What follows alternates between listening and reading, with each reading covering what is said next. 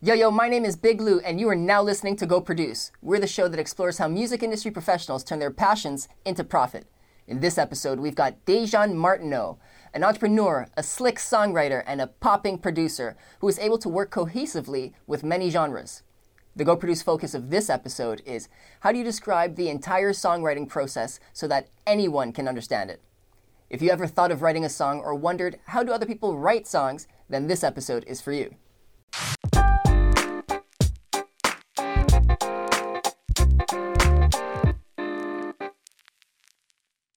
All right, all right. Thank you, Dajaun, for being here. I want you to know that we really do appreciate your time. So why don't we go ahead and make the most of this and go produce. Listeners, let me tell you who we've got here for you today. Dajaun Martineau. He cut his teeth in twenty ten at one of Canada's longest-running recording studios, FaZe One Recording Studios, studios to be precise.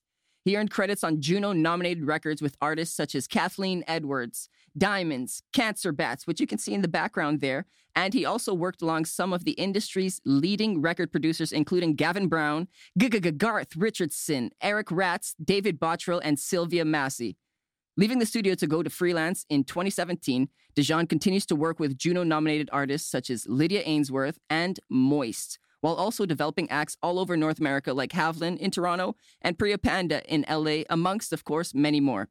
Maintaining a fierce passion for being able to work cohesively with many genres, his musicianship and technical skills across digital platforms and analog gear shows absolutely no bounds. This allows Dajaun to create a seamless remote work environment when needed and can turn any studio into his home. Dajaun frequently worked out of L A while working the rest of the year in his home studio out of Toronto. Dajaun Martineau, my man, welcome to the show. Thank you so much. Very happy and to have you, you here. Thank you for that enthusiastic intro. That was amazing. It's, it's one heck of an intro. We try and get people in like that, yeah. But I did say we do appreciate your time, so why don't we go right into the next or the first segment, which is called P O W.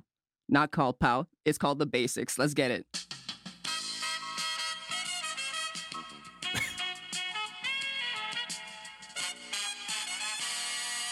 Just feeling the vibes, you know, feeling the vibes. So what we're going to do here in The Basics is we're going to run through some simple, simple questions so that we can ultimately get to know you on a more personal level. We want to establish a connection with our listeners here. Cool? Great. I like to start out with my favorite question. This question is, what is your first musical memory? First musical memory would probably... It would have to be the London, Ontario Balloon Fest. I was like oh. maybe three or four years old, just a tiny kid. And, you know, they had like the balloons going off. It was a, a big c- celebration. I didn't give a shit about all these balloons. All I yeah. heard was over the bandstand, this crazy instrument that was shaking my chest. And I asked my dad mm. what it was, and it was a bass guitar. And I was like, that, that, I need to do that. That. Yeah. No, it's cool. It I, I know exactly the feeling you're talking about because it, it resonates all the way through your body and you become almost the same frequency as it, if you will. Yeah. Yeah. It just takes you over. Yeah. It's very cool. Very cool. And I'm guessing did you did you pick up a bass soon after that or um so in grade six we got to start doing instruments and I joined the orchestra and I just wanted to do the upright bass because, you know, I just told you why. Um, but I was too short, so they wouldn't let me do it. So I had to play cello uh, for the for all of grade six, and then half of grade seven, I actually played cello as well. And I just kept fighting with the orchestra teacher. I'm like, I went through a growth spurt. Let me play bass. And um, eventually she did, but it was like a long fight because I was also first chair cello. And then she was like, we need you here. I was like, I don't care. I need to play bass. Excuse me, miss. I don't care. Now it's fair. And I mean, you knew you knew what you wanted to do and you got it. Yep. That's awesome. Until I got That's bored awesome. of it and I was like, I need more strings. And what did that lead to? I started playing guitar and then eventually drums and then piano and now just whatever. Just put anything in my hands. I'm good for it. That's super awesome. That's very impressive. Cool. Can you tell us a bit about your time with FaZe One Recording Studios and how you got involved with them right out of school pretty much? Actually, no. Um, it was probably, it was like three years after I graduated.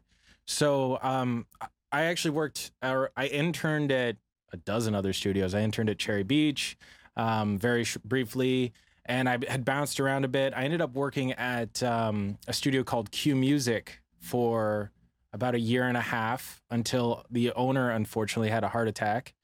And then right around that time, uh, I was working with uh, Garth, not Garth. I'd already worked with Garth. I was working with uh, Gavin and Eric and Garth and all those guys, um, just as an assistant and editor and just kind of like handling all the Pro Tools stuff. So I was like, why don't I just jump out of the studio environment and become an independent producer and just kind of my, my, the, what I was shooting for at the time was I was a freelance assistant. So instead of being an assistant for a studio, I was just the guy that all the producers would call to come in and make sure that stuff was tight. Right. And then I was also engineering my own records at the same time. And in then the same it, facility? Uh, no, all, all over the city, all different studios. Okay. And it wasn't until, um, my girlfriend at the time actually needed a job, and we went on Craigslist looking for a job for her. And I saw a post for recording studio engineer. I was like, well, why not? You know, I'll submit it. I think it was for Orange Lounge, actually. And I put my resume together. I was like, holy shit, I've done some, some, some stuff now. So I was like, well, since I put it together, why don't I blast it out to every studio in the city? And Barry from FaZe One got back to me within an hour and was like, we need someone now. Oh, wow. Yeah. So I was like, um, can you wait a month? Because I'm actually on a record right now. So they actually waited. And then he was just like, it's it's formal for us to do an internship. Like, we need you, but you have to do an internship because we've never hired anyone without doing an internship. So because of that, I have the shortest internship in the history of that studio. Hey, I like that. Uh, I went in, and on my first day, I did the intern thing. I like scrubbed toilets, cleaned floors, vacuumed and everything. Day two, they asked me to come in on a session. The engineer actually didn't know that I knew anything. He asked me like, hey, if you want to sit on this session, it's cool. They started having computer problems. And, you know, being a good intern, I, I just kept my mouth shut, sat in the corner. And, um, eventually they turned to me like, do you know anything about this? I'm like, yeah, I can fix that. And it was just a simple video codec issue. So I converted the video in, I think, Toast at the time, re-imported it, got the session up and running. And he just saw me like operating Pro Tools so fast. He's just like, you know how to do this? I'm like, yeah, man. So yeah. he, he let me op that day. And as he was watching me op, apparently he just left the room, went in the owner's office and was just like, just hire him.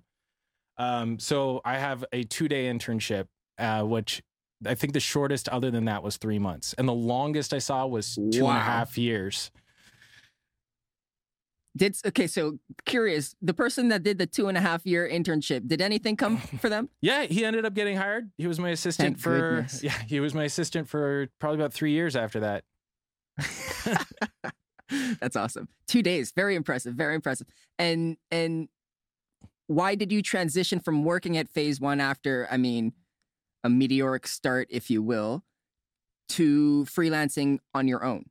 Um, I think what it was for me anyway was a confidence issue. So when I was freelancing on my own, it's a grind. It's hard, you know, and that's the truth. It's inconsistent, right? So like one month you're making great money and you're set.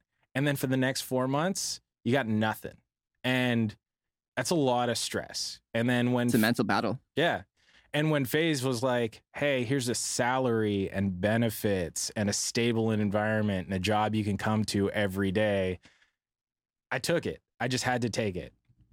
But being freelance is a million times better if you can handle the stress. And like once you get to a certain point, you just understand that, you know, we used to joke that, you know, I've got a week's worth of work before I'm unemployed. And then like, because you look at the calendar, you got nothing in a week. And then eventually, it's reality. Yeah. And then eventually that becomes like, oh, it's two weeks till I'm unemployed. Oh, it's a month till I'm unemployed. And then like at some point, I think maybe last year I was like booked like three or four months in advance. And then you just stop thinking about it. Right. Wow. So gradually. Yeah. So it got to the point where my demand It, as a producer and as an engineer was so high that I had the confidence and I had the comfort to be freelance again. but it's scary. And having that paycheck is nice. it it's a it's a cushion. Yeah. So building develop or developing that confidence takes time. But what are some ways that you ensure that you have more work once you actually take that leap, or when you're even, say, preparing to take that leap, you're, you're trying to build up your work? How do you fill those books? What do you do? There's, there's, that's a tough one, because really it just comes down to your relationships. It, you can have the best skills in the world, but if nobody knows about it, your calendar's empty.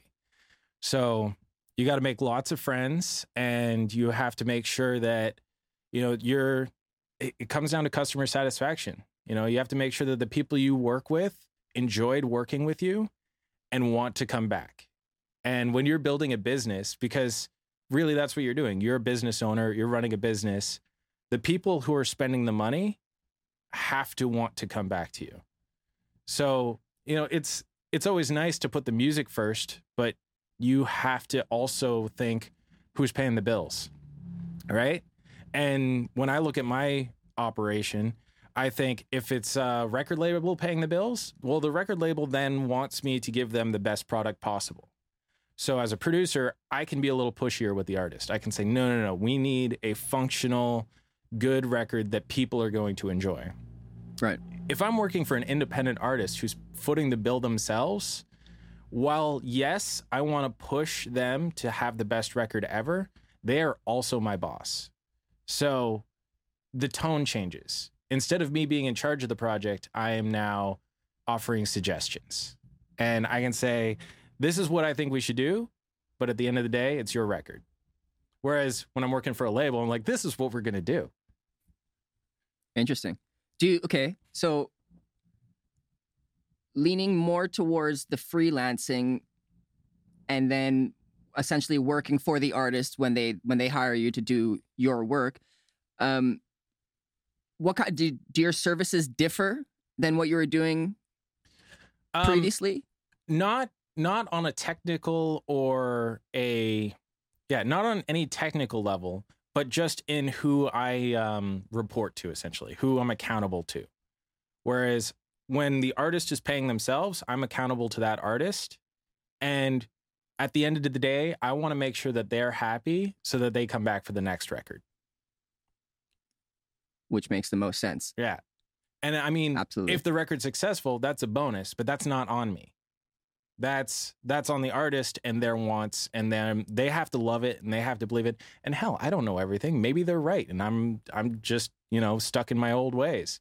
Um, so I'm accountable to them. When I'm accountable to the label, I have to make sure that they have a sellable product, and that's a different target. Interesting. So now, as the freelance venture Dajaun, what kind of services do you specifically offer? Um, so that's that's a fun one, because as you get more and more into your freelance career, you can offer less and less. So when, but you can also offer more at the same time. If so, you want. If you want, yeah. So like when I started out, I would do editing, mixing, vocal tuning, recording. I'll play all your instruments for you. I'll write the song for you. I'll literally do anything related to music. Hell, I'll come out to the live show, record you live. I'll perform with you live, anything. But that's when your demand is low, right? You just become a part of the community. As your demand rises, you can start picking and choosing. You can say, well, you know what? I don't necessarily need to sit in a room for the next four days recording guitars. I can have an engineer sit there and record those guitars because I can trust them to do that work. I don't need the money. I just want the tracks to show up, and then I can mix them, put my final touch on that, and I can focus on just mixing now. Or I can focus on what I'm currently actually working on, is I have an engineer I work very closely with, and I'm trying to train her to mix like me so that I don't have to mix anymore, because I want to focus entirely on just producing the record and then passing them off to my engineer to mix. Right. That's awesome. Did it did it did it start off as a solo venture and then grow into a team, or do you have a partner, or is it do you hire off these these extra jobs? It it started as a solo venture. It's still technically a solo venture, but it's definitely growing into a team. I have my manager, who works for a separate company, but it feels like a part of my team. Um, and then I have my engineer who works for me, but the way the modern world works, unfortunately, I can't have her on on salary um, because that would just be wild in a contract-based environment. So it's she has her own company where she's just doing engineering and it's subcontracting, just like every other business does now. Right. What about songwriting? Songwriting? Is that still a big part of your services, or? Absolutely. That's actually where I'm trying to go more towards. I want to be focusing mainly on songwriting and production. So helping to create the songs with the artist and then making sure that the songs are great, building up the tracks, and then letting other people handle the technology would be ideal for me. But yes, songwriting is an essential part of producing to me, especially these days. It's if you're not helping write the songs, you have to be helping with the arrangement or the structure, or at least be aware of what a good song is so you can critique it properly. As the producer? Yeah. The producer should know that? Yes. Interesting. So do you think ideally the producer should be involved with the songwriting process, or it's not it's not make or break? But is that the most ideal situation? It's not make or break, but the most ideal situation for me anyway was a, a project I had last year with an artist named Chris Ning, fantastic artist. Uh, he came to me before he had anything. He just said, I want to make a record. Let's go. And from there, I got to do my dream project where I I wrote a bunch of songs with him. And then I actually had a team of songwriters that I brought in, and I paired him with different people to write different songs. And then we accumulated, I think, about fifty-six, fifty-seven songs, somewhere in there. And then the most fun on that record was the day we got to sit down and listen to every single one of those songs and decide which ten were going to make the record. Wow. Because now now you're just, you're winning, right? If a, if a band sits in their jam space and writes four songs and brings them to me to produce, my hands are tied. Those are those four songs. And, you know, I can change arrangements a little bit. I can help tweak them. But if a band lets me give them, like, what's the target for this record? What's what's the story? What's the emotion? What's the feel? Let's build an entire thing. And then I can send that out to professional songwriters and pair them with songwriters to develop a whole body of work. Then going through that and putting it together, it just, it fell together so easily and so simply. And then you get to the point where you're recording it, and recording it's a joke because the song's so good, you could just throw a fifty-seven on the floor and have them sing it, and it's done. And right? It's done. Right? Like, we all know that production's easy if the song's good. So why not get involved with the songs? Of course. And so I'm I'm hearing a clear takeaway here. Right, right, right. Great yes. Lesson for young artists. Yes. And if they're approaching a producer, at least. Yes, writing is key. And any professional artist, any artist we work with, if you're putting out a four-song E P, there were hundreds of songs probably written for that. You don't get... Hundreds?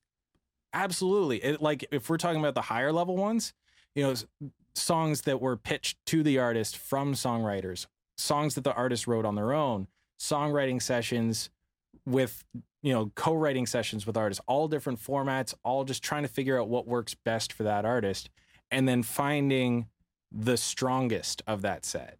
You know, when you hear an album come out and there's like five great songs, I guarantee you those weren't the first five songs written. One of them might have been, but like... Maybe, yeah, okay. Maybe. Interesting.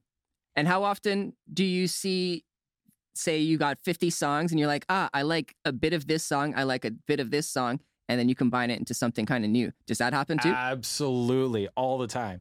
We will definitely. So usually when we're picking songs, um, I hate to say it, but verses don't matter um, because verses can be easily rewritten. So we pick songs for a record based on choruses.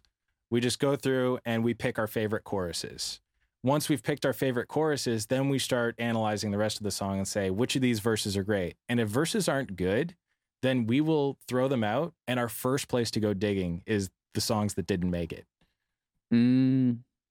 Interesting. Like, are there any songs Recycle. with, yeah, exactly. Are there any songs with similar themes? Are there any verses that you loved that didn't make the record that you now want to bring in? Yeah. So right, right, right. You never know. Oh, yeah. It's it's quantity. Quantity is how you find the quality. Yeah, fair. Awesome. Cool. Well, this is the end of the first segment. We got really nitty gritty and we learned a lot. Um, I wouldn't call those very basic questions. I'd say they're more not so basic, but I hope you're feeling good and I hope you're feeling ready to continue, because next up we've got the lightning fast speed round. Do you see how fast that came up on the screen? It's almost like it just appeared. Anyway, so in this round, what we're, I'm going to be doing is I'm going to be throwing twenty questions at you. They are designed to be answered with one word, either yes, no, this, that, both. Um, and then afterwards, you do have the chance to explain your decision. Okay. Cool. Justification, if you will. I wish if I had you'd a, like. I wish I had a buzzer. I wish we had a buzzer. maybe, maybe we do. We'll find out soon enough. All right. So we're going to start. Work hard or play hard? Yes. Has your classical music training given you a different approach to beat making? Absolutely. Would you rather hear the good news or the bad news first? Bad news. Name the first thing you can think of that's the color red. My hat? Nice. Rain or snow? Rain. What would you rate your project management skills on a scale of one to ten? eleven. Damn. Coffee or tea? Coffee. Do you prefer Toronto or L A? L A. Sorry, Ooh, I hate welcome. winter. Yo, you're not alone. While composing a song, do songwriters write the lyrics first or the music? Lyrics. Ah. Oh. You you have over ten years of songwriting experience, yes or no? Yes. The first thing you can think of, that's the color blue. Sky? Vintage or modern gear? Yes. Breakfast for dinner, yes or no? No. Does your birthday always happen on the same day? No. You prefer witches or wizards? Wizards. Rich or successful? Ooh. Rich? Rich. Dollar dollar bills, y'all. Hot tub or hot springs? Hot tub. Is it true that you not only write songs, but top lines as well? Yes. Do you prefer Mac or P C? Mac. And would you rather have a rewind button or a pause button on your life? Rewind. Rewind. Wow, that's twenty questions. Nice. Is there anything you want to clarify? Um, the which color or which was it? Blue? Yeah. First, I have the Big Sky on my desk, so it's actually the pedal, like the the, oh. the blue sky pedal, not not like the sky sky, but like not like the sky. My Big Sky the rest pedal of the world would be blue. Thinking of. Yeah. Fair, fair. Okay. Um, I also want to know more about the good news or bad news first. You said both? I think I said bad. You said bad? Why bad? Uh, because I want to deal with shit before I have fun. Fair. Get it out of the way. Yeah. Okay. And then one of your responses here, has your classical music training given you a different approach to beat making? You said absolutely. I liked the confidence behind that. I want to know why there was excitement behind that answer. Um, okay. So beat making, it's a, It's a really interesting thing, beat making, because it really comes from D J culture. And D J culture is usually sampling and splicing up pre-existing stuff. Now, it, my classical training has definitely affected me, whether it's for the better or the worse, I don't know. Um, because I listen to one of my favorite hip hop groups is Far Side. And if you listen to the Far Side, they completely ignore keys and structure. They will lamp, they will layer samples that are completely off key, and it works for them. And it sounds amazing, but I could never do that in my tracks. It's like, it's like you're singing, Louis. It's completely off key. Ooh, shots fired. Damn. I didn't even do anything this time. Um, yeah, it's so like... Just the the way, and even the way I arrange things, you know, I I know a lot of standard pop and a lot of standard hip hop will just have like a pattern that repeats throughout the whole track. And it's a lot more of just stacking and adding and removing from that pattern. Whereas I can do that. I can also look at building tension and transitioning into sections and out of sections in a more traditional storytelling, theater, classical kind of way where, you know, you drop to the the diminished seven before you hit that root chord so that you build that tension before you have that aha moment in the chorus. You know, there's there's so many things that you can do that we know from classical music where if you're just building beats, you might discover them accidentally, or you might just approach it from like a, a looping samples kind of way. Whereas I can actually get into the the structure and the emotional language that our entire culture is built on. Right. Um, there's there's, wow. a, there's a bunch of really cool stuff. Like my favorite is uh, Dies Irae.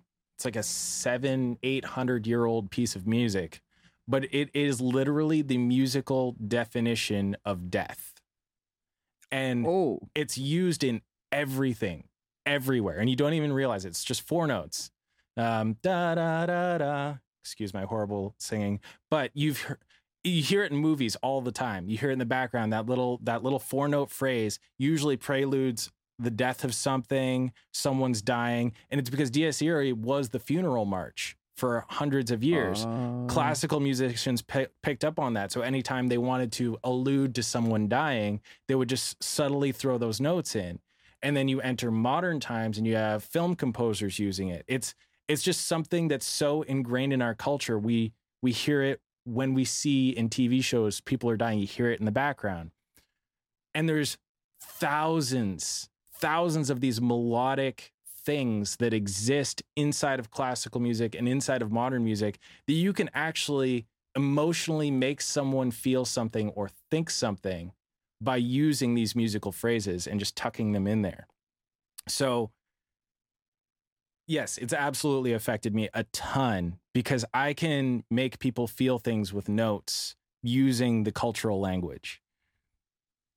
Well, I mean, essentially that's what we're trying to do, right? You're trying to communicate an emotion to your listener. And the way you explain it, it's down to a science, essentially. You're taking the different puzzle pieces and you're placing them strategically so you can generate the desired outcome. Yes, exactly. Uh, another really cool example, and I'm st- totally stealing this from someone else. I can't remember his name. I should look that up, get it to you later. But um, Back to the Future. That melody is a diminished triad. The entire movie, the entire movie, he's just playing this diminished triad throughout the entire score until the end of the movie. He returns to the future and it's the exact same musical phrase, except for it's a major chord. Because Ooh. The timeline has been restored.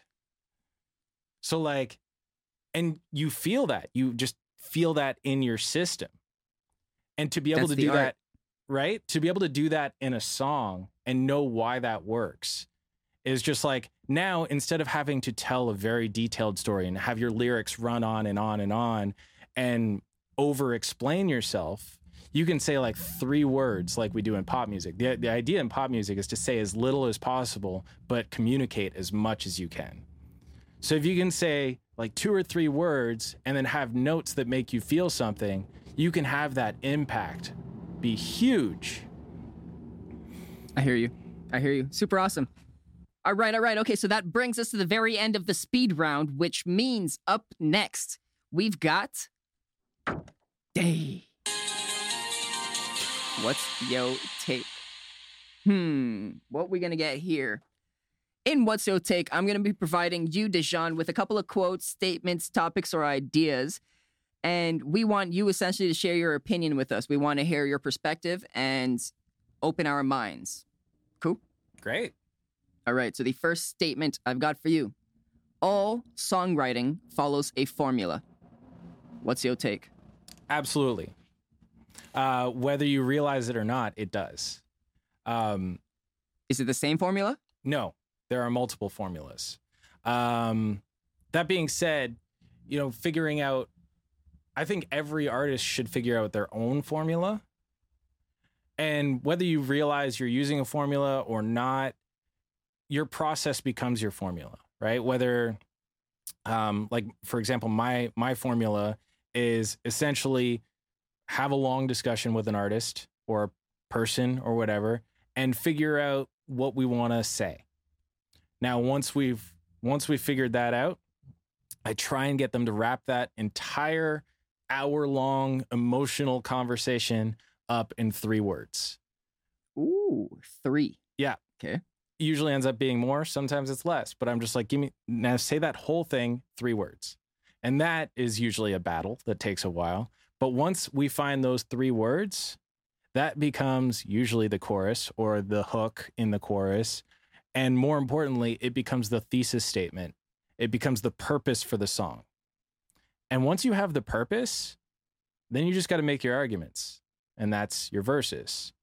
And if you want to go super traditional, you can have a conclusion or a revelation or something, and that usually becomes your bridge.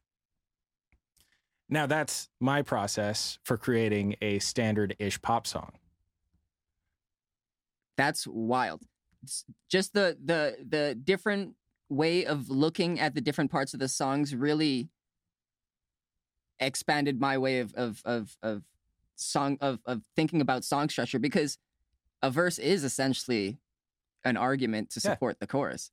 That's crazy, mind-blowing. And awesome. You just keep restating your thesis. That's your chorus, right? Yeah. And if you look yeah. at it, well, from at that, least for a good song. Yeah, hopefully. Um, but any any wildly success, successful song, you can usually fit it sort of in that formula. And what's uh, what was it, Springsteen? I hope this is right. It was Springsteen who said, um, verses are blues, choruses are gospel. I haven't heard that. Verses are blues, choruses are gospel. Yeah. So the verse, wow. you complain about your problem. Yeah. And then the chorus, you celebrate it. You celebrate and everyone remembers it. Yeah. That's wild. Interesting. Cool. How do you how do you keep the audience from being bored of a formula? Um, I don't think that's a problem. I really don't. Like, Marvel's a great example. They've released the exact same movie how many times now? Like forty or fifty times, and people love it because they know what to expect. It hits all the same emotional points. You don't want to like you don't want to surprise people. You want to give them exactly you like McDonald's is wildly successful because you can go in and get a Whopper, not because you go in and get a different sandwich every time. You just said a Whopper, my guy. Oh, dude. You're fired. Big Mac. They're going to sue you now. I don't know what's coming for you. uh, clearly, I am off my fast food diet. That was yeah, no, that was for no the worries. Studio days. That's hilarious. I, I, am, I am curious, do formulas change as artists develop and change their style? Yes. Yeah, they so absolutely that's not do. A bad thing. No, not at all. And they all, actually, they change over time, too. Like, uh, if you just look at the the genre changes over the last, you know, twenty years, you can see the, I think the most um, the the most obvious change I've seen in the last ten years is we don't write bridges anymore.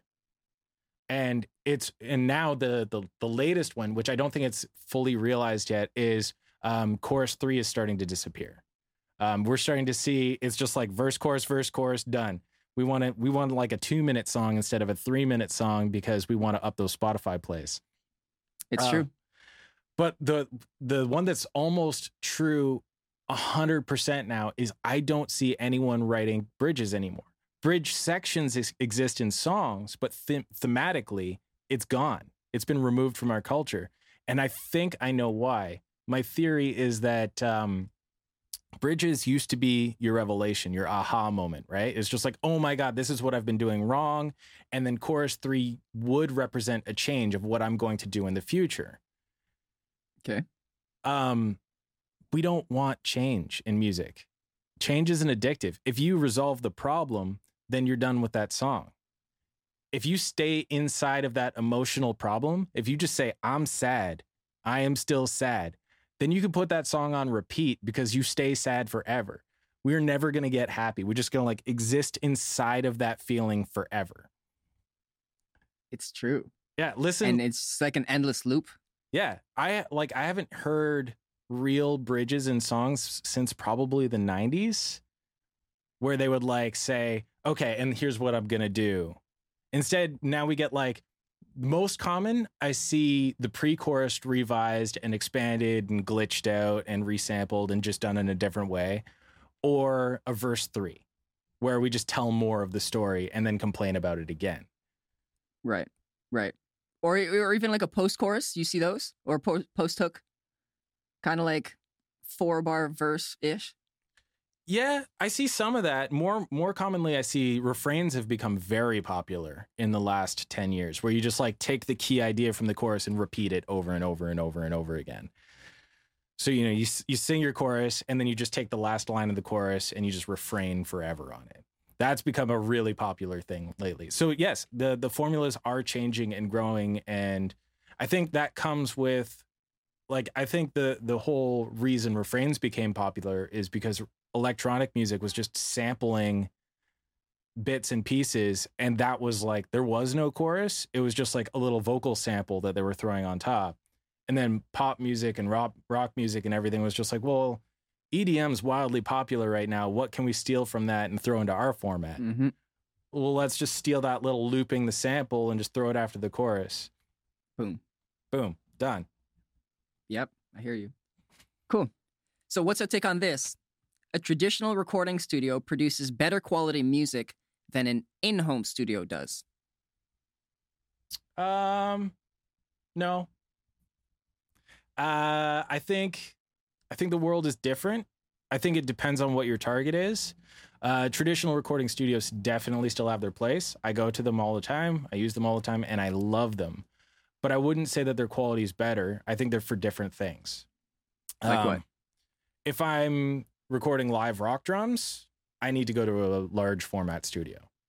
I could never really record good drums in a small studio. But that doesn't mean I can't make a fantastic pop or electronic project in a home studio. I think it depends on your target.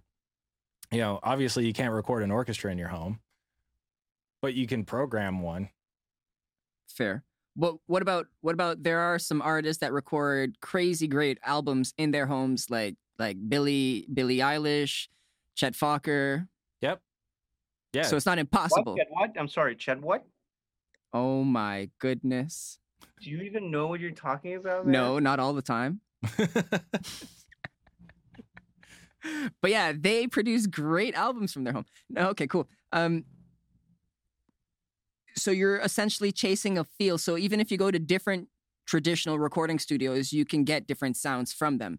Absolutely. Yeah, I think it's it's more about what the project wants than, like, I can I can make great records in any room. The room itself doesn't matter, but I can't get certain sounds in certain rooms. Right? Right. So if I'm doing like a bedroom pop record, absolutely I can do it in a bedroom.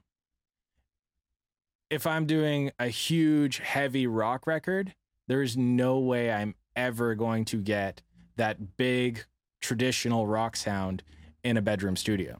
I need a big room. I need expensive need mics. It, yeah. yeah. But that's not to say you can't make... One of my favorite hardcore records was programmed drums. And a lot of people don't even know that it was programmed drums. But so it's it depends on your target, right? Hardcore pushes that line because there's a lot of samples layered on there anyway. There's a lot of fake shit thrown in, you know, amp sims, especially in the gent, gent, how do you say that? Gent? Yeah. In the gent genre. Beats me. um, I'm just waiting for Angry Sound Guy to make fun of me again. um, most, most of those are amp sims anyway. So you don't even have to mic it up. Like a lot of that sound is what they're what they're going for is hard gated, super tight, digital, fake layered amps. And that's how you get that really tight electronic guitar sound. So I think it's it's just knowing what you want to do and then going to the appropriate place. Right. Right. And doing all of that, making those fine tune adjustment adjustments may be more challenging in an in-home studio.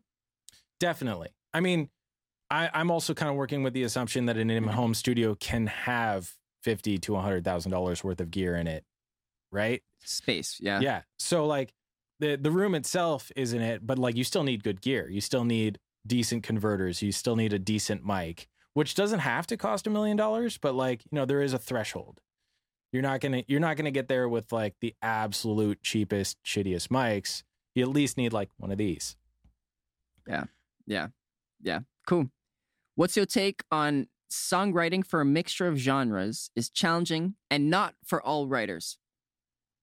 Um, I, I disagree. Okay. I think Go that on. songwriting, songwriting is completely separate from genre. And the easiest way to prove that is to look at all the genre bending that happens, right?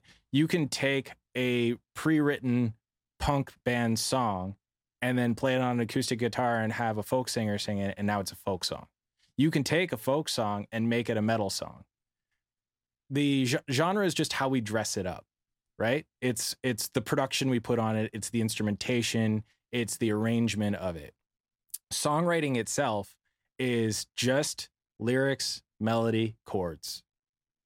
That's it. That's the that's the heart of songwriting. And actually, when we do our demos, we don't do any production.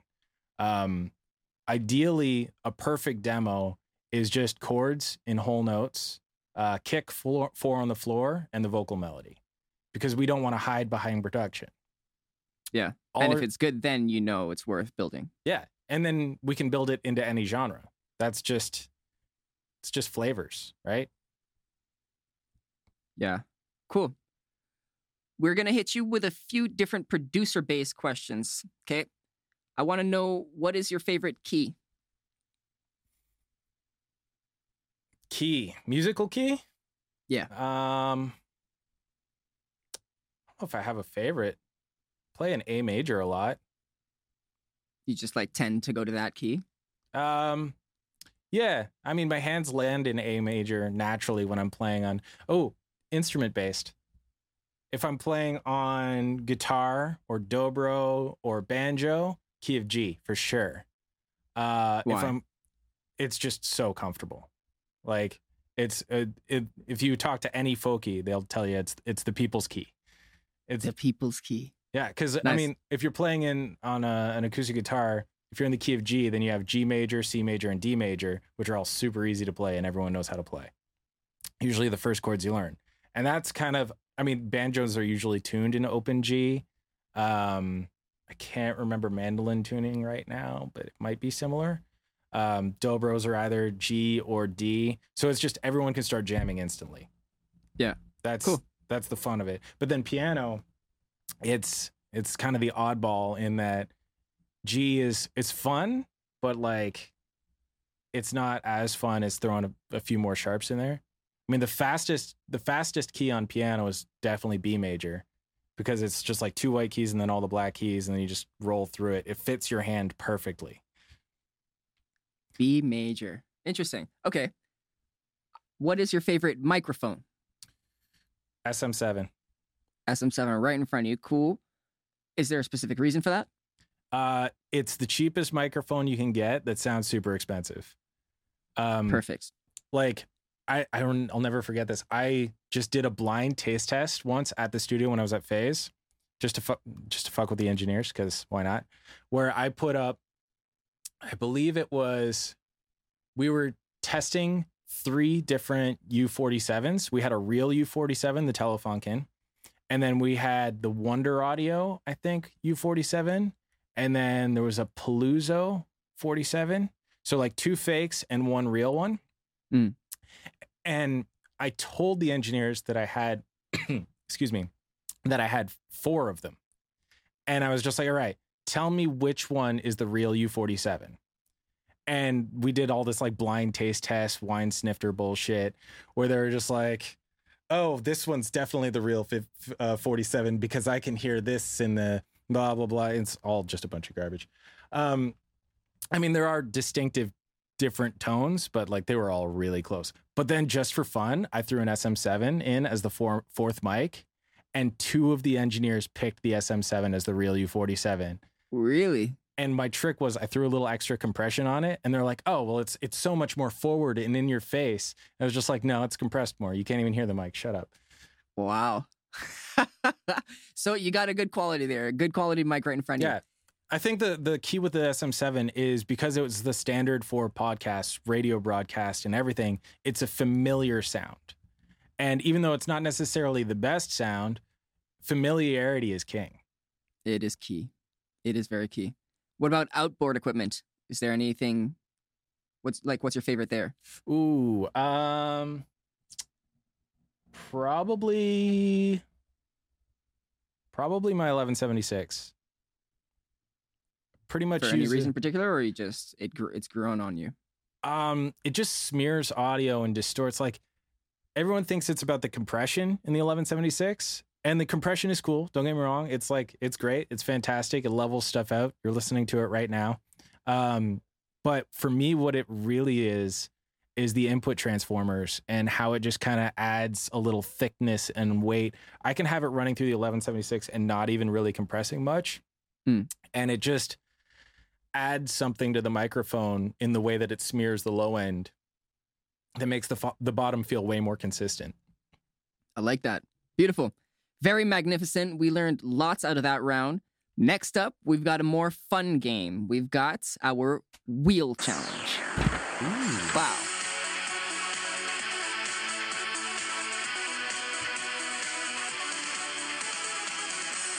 I'm going to keep on dancing, and I hope one day someone joins me. But for the wheel challenge we got here, I'm going to spin it for obvious reasons. And each of the tabs has a different task. Once we decide what the task is, I'll go ahead and explain that to you. Cool? Great. Fantastic. That's mesmerizing. It's good, hey? It just keeps on going and going. Oof. All right. Oof. This one oof is actually rhyme. Oof. Yeah, we're about to find out. This one is actually rhyme or relate. So this is what I was explaining to you earlier, but I'll I'll re-explain it just for a little bit more clarification. So I'm gonna. I, we have three different words here, and or three different rounds, I should say. And I'm gonna start off by giving you the first word, and then you have to rhyme with that word, and I will relate to that word, and we go back and forth. We've okay. got three seconds to come up with something. And the angry sound guy will be listening and keeping time if we don't keep up. And uh, it's just a race to the end. Great. Fantastic. First word. Reminder, you rhyme, I relate. The first word is song. Bong. Smoke. Toke. This is not going Joke. well. Uh, weed. Um, creed. Assassin. Blastin'? Pokemon. Show must go on? Ooh. Fiasco. Fiasco. Costco? Ooh. Cookies. Oh, uh, was that a buzzer? I think it was a buzzer. You got me. Damn, you're good at this. The show goes on. I just want to awesome. clarify. I don't smoke weed. I just, those were the words. It worked. What comes to mind instantly, and, and you ended up taking that round. This time, you get to choose a word, and you have to rhyme, and I have to relate. You're fired. Wait.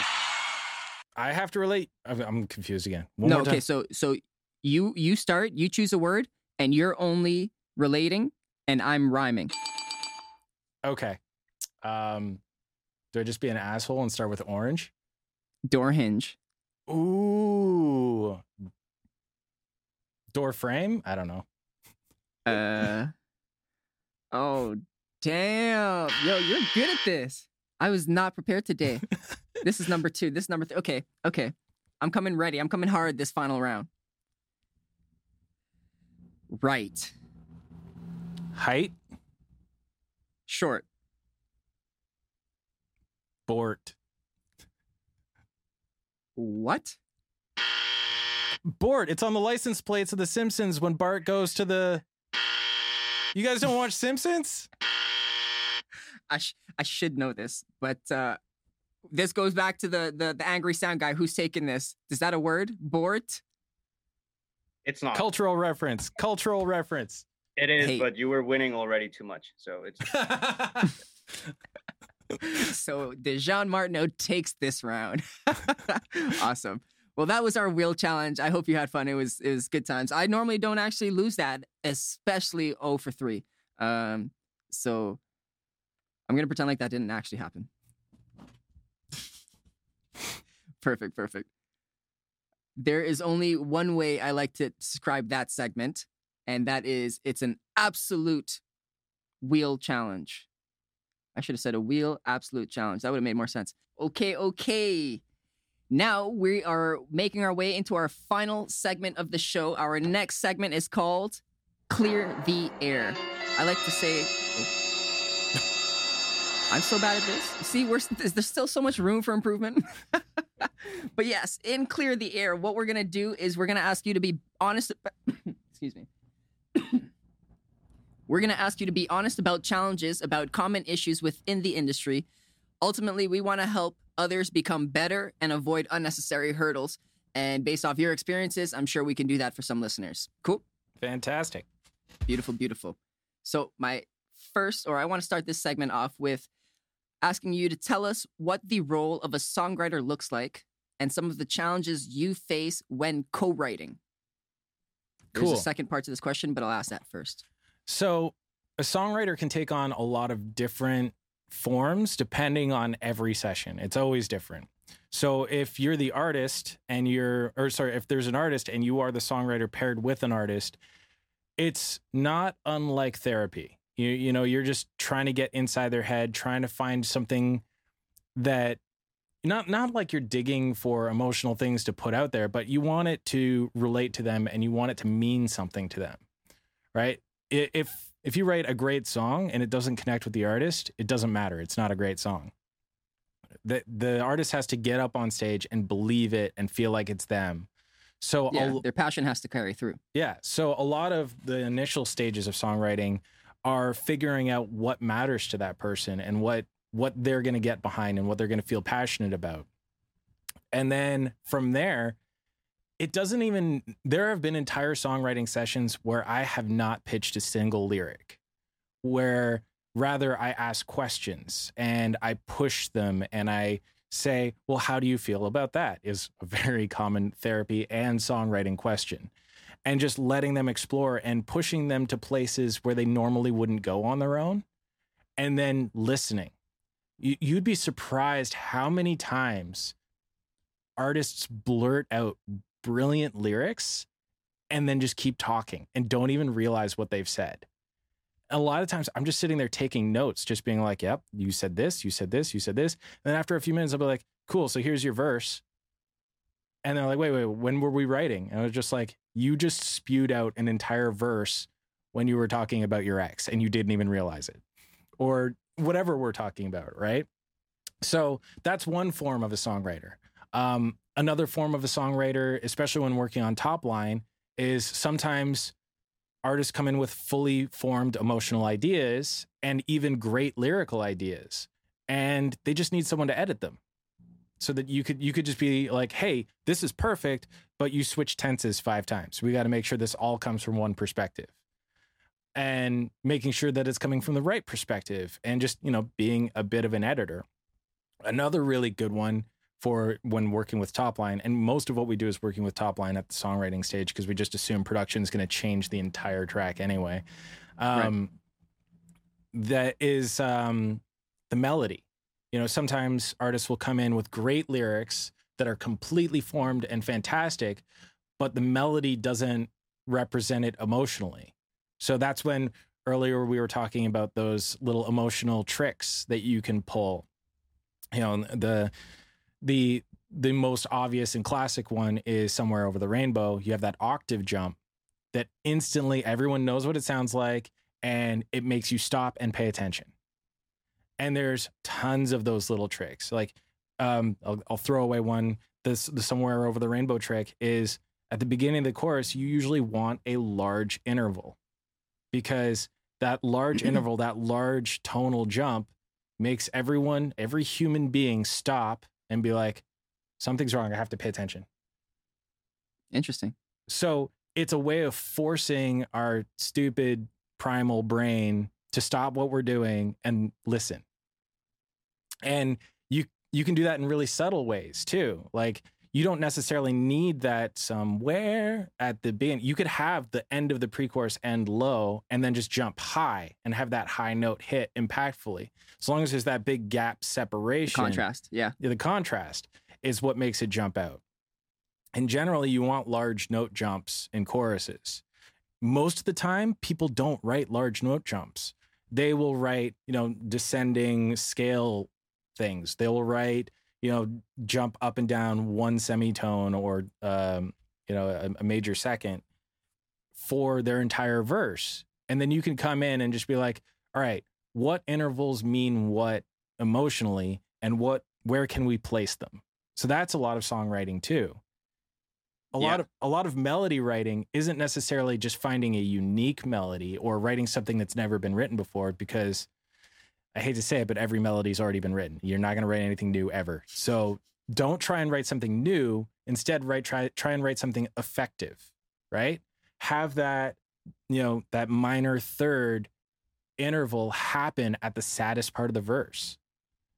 And when someone's writing a song, they're not thinking about that. So as a co-writer, it's really important to pay attention to those things and say, hey, why don't we do this interval here? You don't have to explain yourself. You can just say, why don't we just throw this here?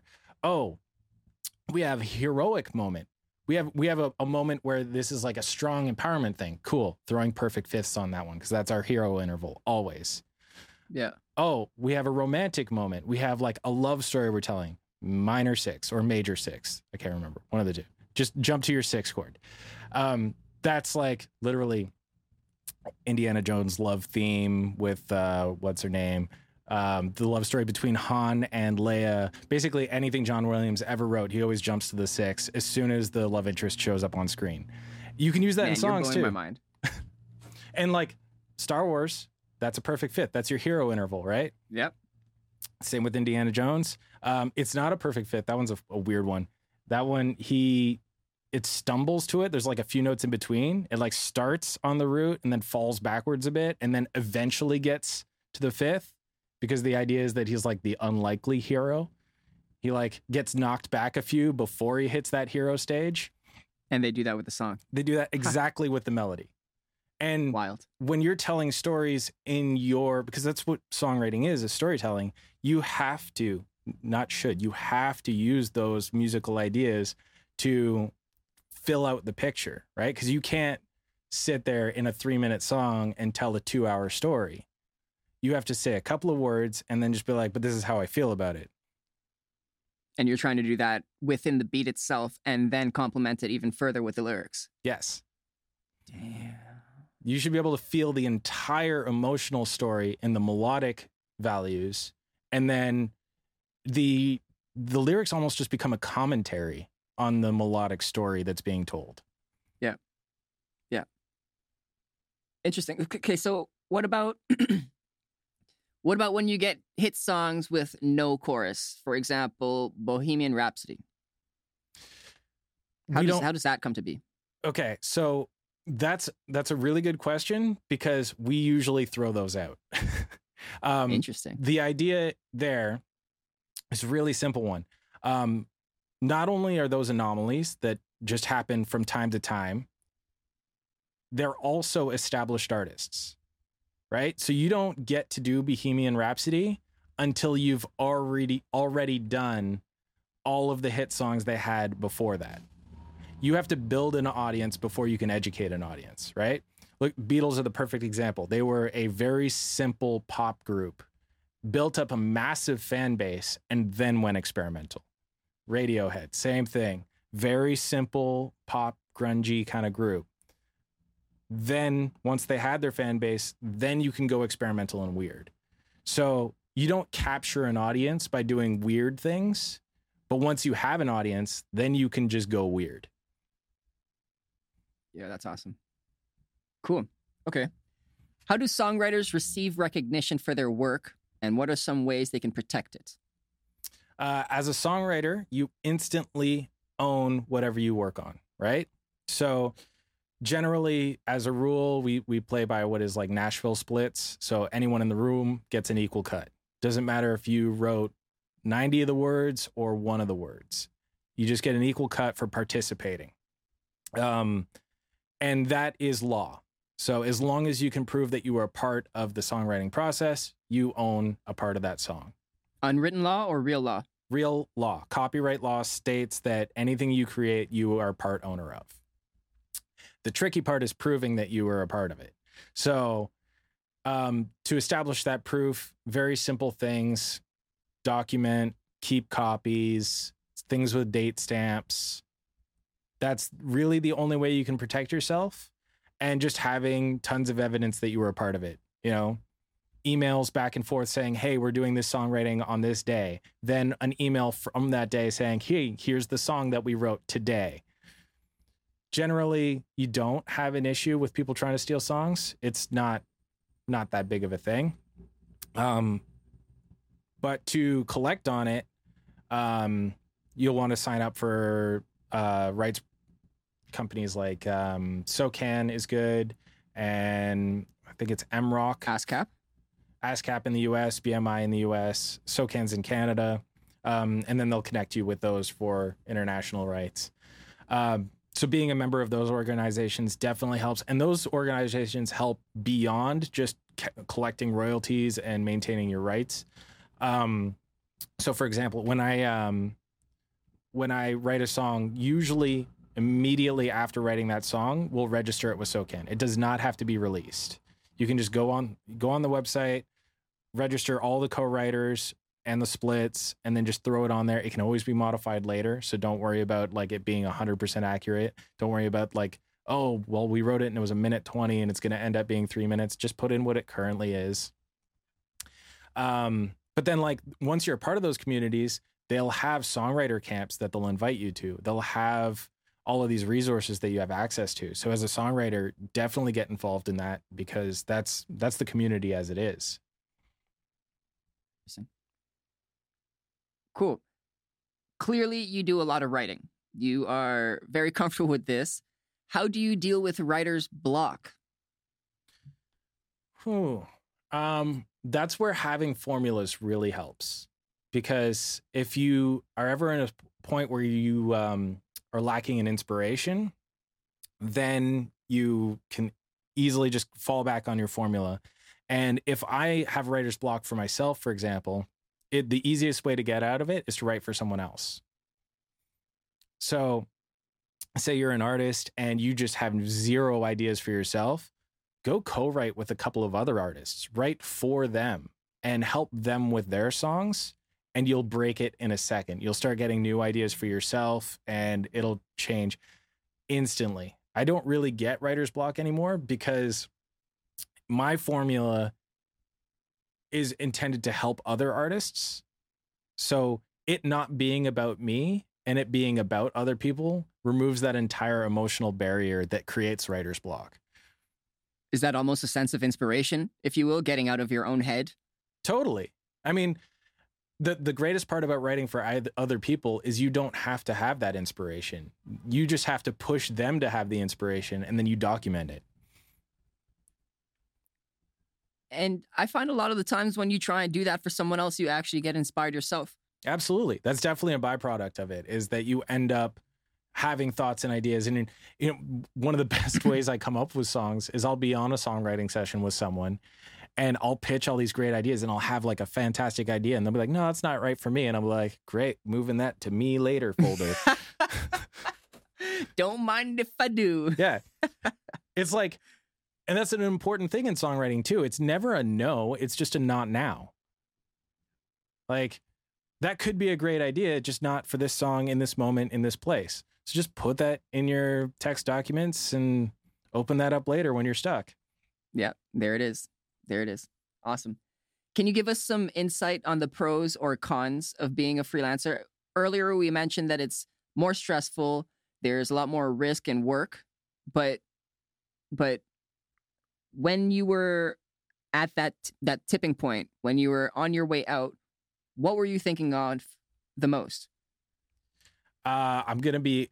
Well, there's two main things. Um, the obvious one is money.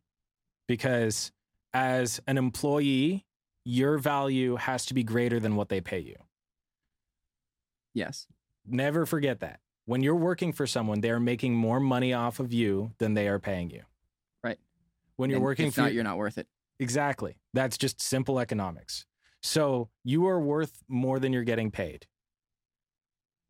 Now, when you go freelance, you get all the money. It's yours, but you also have all the responsibility. And that's where the stress comes in. So, like, for me, the second I left the studio, my income tripled. But then I was responsible for way more in taxes, way more in everything else. And just now I have no umbrella, right? I can't just simply go to my the owner of the studio and be like, hey, it's paycheck day. Instead, it's like, okay, I have to constantly grind. And you do have that that sort of unnatural workaholic thing that overtakes you the second you start your own business, because You you have this crazy realization that any second you're not working, you're not making money. And that's terrifying. It destroys you. Not only are you not making you. money, but like everyone else is almost making money while you're not making money. Yeah. And that is like, you, you'll not take weekends. You'll work all night. You'll You'll just work yourself to death until you finally, hopefully realize that you can actually increase your value by restricting your supply. Yeah. So if you're working all the time, you're actually worth less. So then you, th- and there's a tipping point, of course, like when you're just starting out, work all the time because you have to build that value. You need a foundation. Yeah. But then eventually strip it back. And I'm at the point now where like, I don't work weekends ever. That's like off. I need time to be human. And I do better week. Fair. Yeah. And I do better work during the week because I don't work weekends. And also you kind of get rid of all of the not real clients by getting rid of weekends, because if you have everyone going for weekends, that's because they have day jobs. Yeah.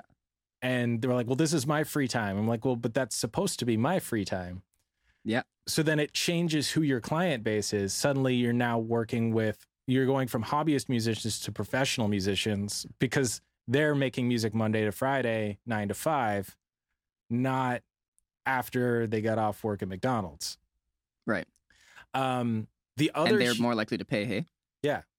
The the other, and I I think this is way more important than money. And I kind of feel bad that I spent so much time talking about money because this one's way bigger. Is control. When I'm working at a studio, the artist pays the studio for a day, and when that day is up, the artist is gone. When now I'm working as a freelancer, an artist pays me for a project. And whether that takes a day, a month, or a year, that's on me to decide. And now I can, I can make that decision, whereas I'm not accountable to a studio. I can say, you know what? This song is special. This song deserves me going into overtime. And I don't have to justify it to an owner. I don't have to justify it to anyone. I can just keep working. And that's entirely on me. That's my choice.